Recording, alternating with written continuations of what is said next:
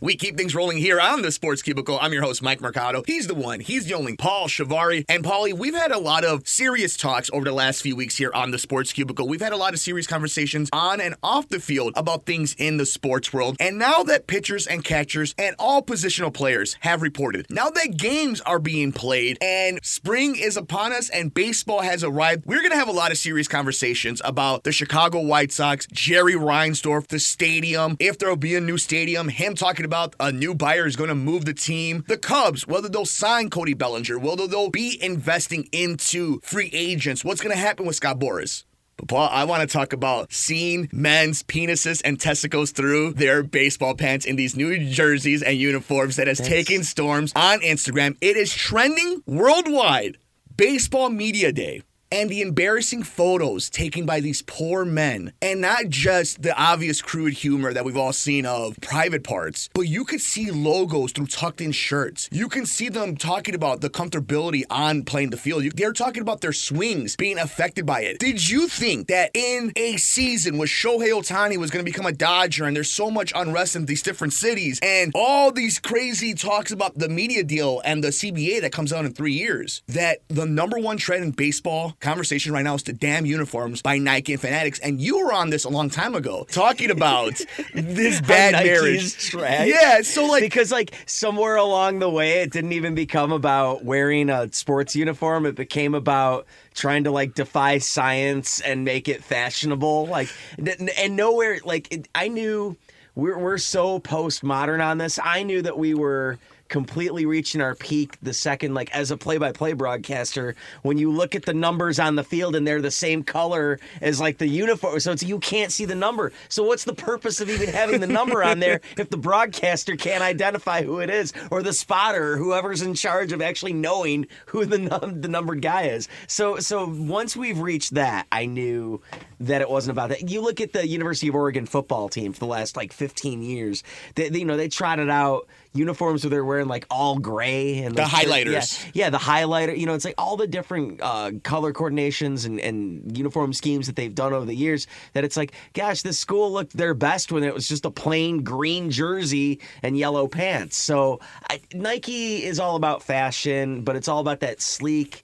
Uh, you know the design, the um, the the the science that goes into the moisture wicking and you know breathability and, and you know it's uh, um, you know it's not it, it won't shrink. It, you know, it, but I, I had heard that the pants aren't custom fit anymore. They used to do that with the players. So, you know, you, you're taking away now the things that worked for so long. No one was ever complaining about this Nope. stuff. And and now, you know, Nike gets the rights to it away from Majestic, who was doing great with the uniform, and the uniform looks dumber and isn't even working, and everyone's complaining. But I want to couple that with New Era, who has the, had done the hats the whole time. They changed up the cap a few years ago. Now it's more dome shaped and kind of the same idea, and it doesn't look right. It, it looks kind of like like I don't, I don't know like a dunce cap or like a, I, I don't mm, know like it's mm. it's it's really weird uh, how we live in this society where we have great technology and great design and fashion sense. You know, I think we're always improving on that. You know, so we're not looking as as corny for our times Sure, all the time. sure.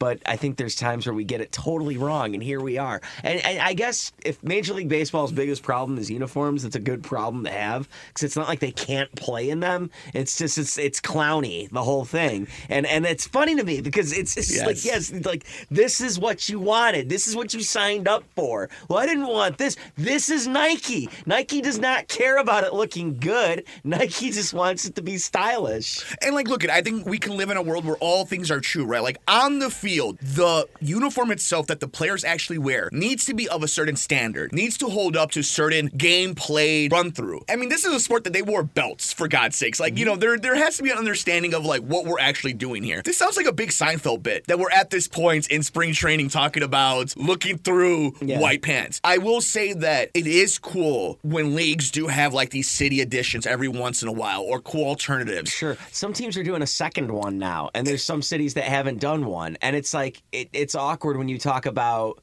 the the relationship to a city. Like you know, so the White Sox are all South Side, and it's hilarious that they're For doing now. this while they're talking about moving away from the neighborhood. Yeah, I don't I know. understand. no, I'm with you, but like I also think like you. the, would- uh, the the Dodgers one cracks me up too because you know not- all yeah. it says is what Los Dodgers, Yeah. and it's like yeah they kick people, they kick Mexican Americans out of that ravine in order to build that stadium. Look at, I'm not saying that the hypocrisy of sports or just about anything that is in the entertainment realm, but I do think that you have to be able to connect to make your sport grow. Baseball, to give credit to the one dude I never give credit to, and Rob Manfred, was baseball's popularity grew because of the rule changes last year. And it has affected the game in a positive way where there was good word of mouth. And it is such a baseball thing that you can translate that to something into the next season. And like once games start, who knows what's going to happen, how much of this will pay attention. But the idea of like they can't even get dope baseball jerseys right. Yeah. Like they can't even get that part right. And that's what's really intriguing in this entire story is that this is again a big corporation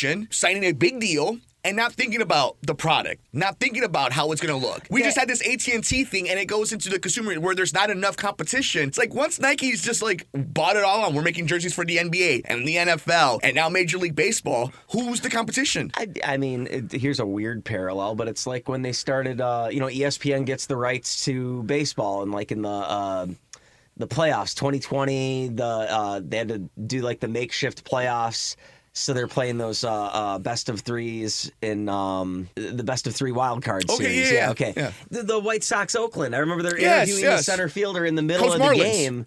Uh, That and, series, and- right? Yeah, and Ramon Laureano's like dropping f bombs on live television, trying to track down a fly ball, and it's like, well, here you go. That's what you know? wanted. this is this is it. And every once in a while, you get awesome stuff like we did in the All Star game, right? With the Toronto pitcher. Like, there is I'm a. okay, I'm okay with the All Star game because Right. there's nothing on the line. A playoff game? That's where it changes, right? Like, game 99 at Wrigley Field, if you want to talk to Ian Happ with Boo Shambi for half an inning, maybe, All right, like, maybe yeah. every now and then. Yeah, but- you know, this- and that'd be cool on the local broadcast That's to what see I'm saying. something like that. But there has but on like you know like national implications, something online, all eyes on you. I'm willing I don't to- know. That's that's that's not fair. I'm willing to give everybody their perspective on this. I'm willing to give them their flowers, and it's not a bad idea one way or the other. Like you saying, like I don't know about this, this, but I like this. You're 100 percent correct. And I think somebody who comes with the good intentions of, but to grow the game, like if we did this, like cool jerseys, just that alone, like yeah, you know what, cooler jerseys would Yeah. would do that. And then you think, oh well, we'll have access to the players. You're right, that is kind of cool. It's just how you execute it and how you present it. And I think the NFL does a great job about this. I think the NBA does a great job about this. And you're seeing like women's college basketball does a great job about this. Golf is doing this now where it's just it's all about the star. You get into some trouble sometimes when the stars become bigger than the sport itself, but there's such a rarity of who those actual people are. But it's what you said. There's a happy medium and you got to find it. But I just love that with a looming CBA deal coming down the pipeline. So much uncertainty with free agents, so much of the middle class being gone, so much maneuvers and movement going on in this league that they were able to find a way to put themselves in a right position last season. And their answer to this season, whether it was their fault or not, is now Jersey talk. When it should be what a lot of these teams Yeah, Shohei on the Dodgers or what's going on in Oakland? Yeah. What are the Cubs doing? Are the White Sox really moving? Who's going to win the city of New York? Are the Braves going to go and, and win 100 Mm-hmm. games? There are so many great storylines in Major League Baseball. But once again, baseball finds a way to baseball it. And now we're talking about men's groins,